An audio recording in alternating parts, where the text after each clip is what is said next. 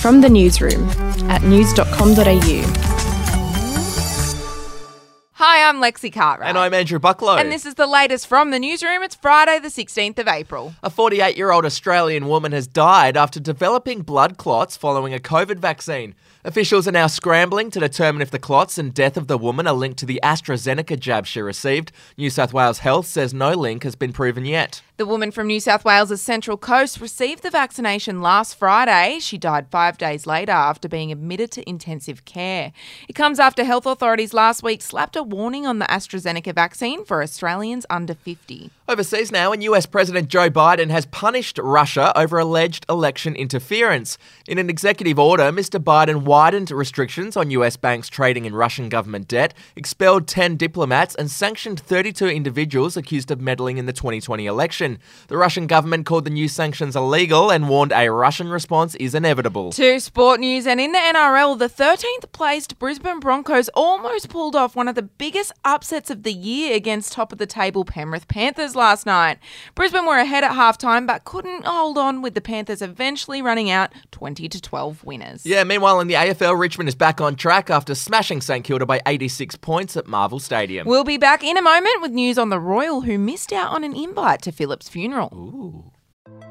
Hey, I'm Felicity Harley and I host Healthyish, where we chat to experts, influencers, and people in the know from around the globe to arm you with the knowledge to make healthier decisions for your mind, body, and soul. I think if we're going to be focusing on health, like sleep is probably the biggest component Oh, of that. I, I think sleep is the cornerstone. like choose the harder option because I've never woken up and gone, I regret that run that I went at 4 a.m. I've never done that. Search for Healthyish and Extra Healthyish wherever you get your podcasts.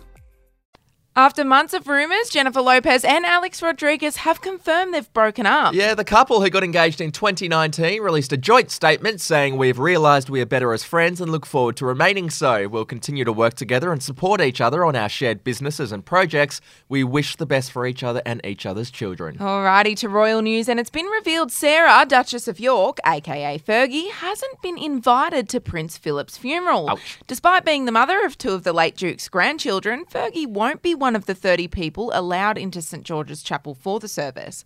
A royal biographer recently revealed Philip wanted nothing to do with Fergie after she was infamously photographed having her toes sucked by a lover in France. Haven't we all? And finally, some Sex and the City news. John Corbett, who played Aidan in the show, has confirmed he'll be appearing in the upcoming series reboot. The 10 episode revival will feature all of the leading ladies except Kim Cattrall. And just a reminder if you want the chance to win $1,000, just play our daily news quiz at news.com.au forward slash quiz, and that cash could be yours. That's it from the newsroom. We'll be back in the afternoon.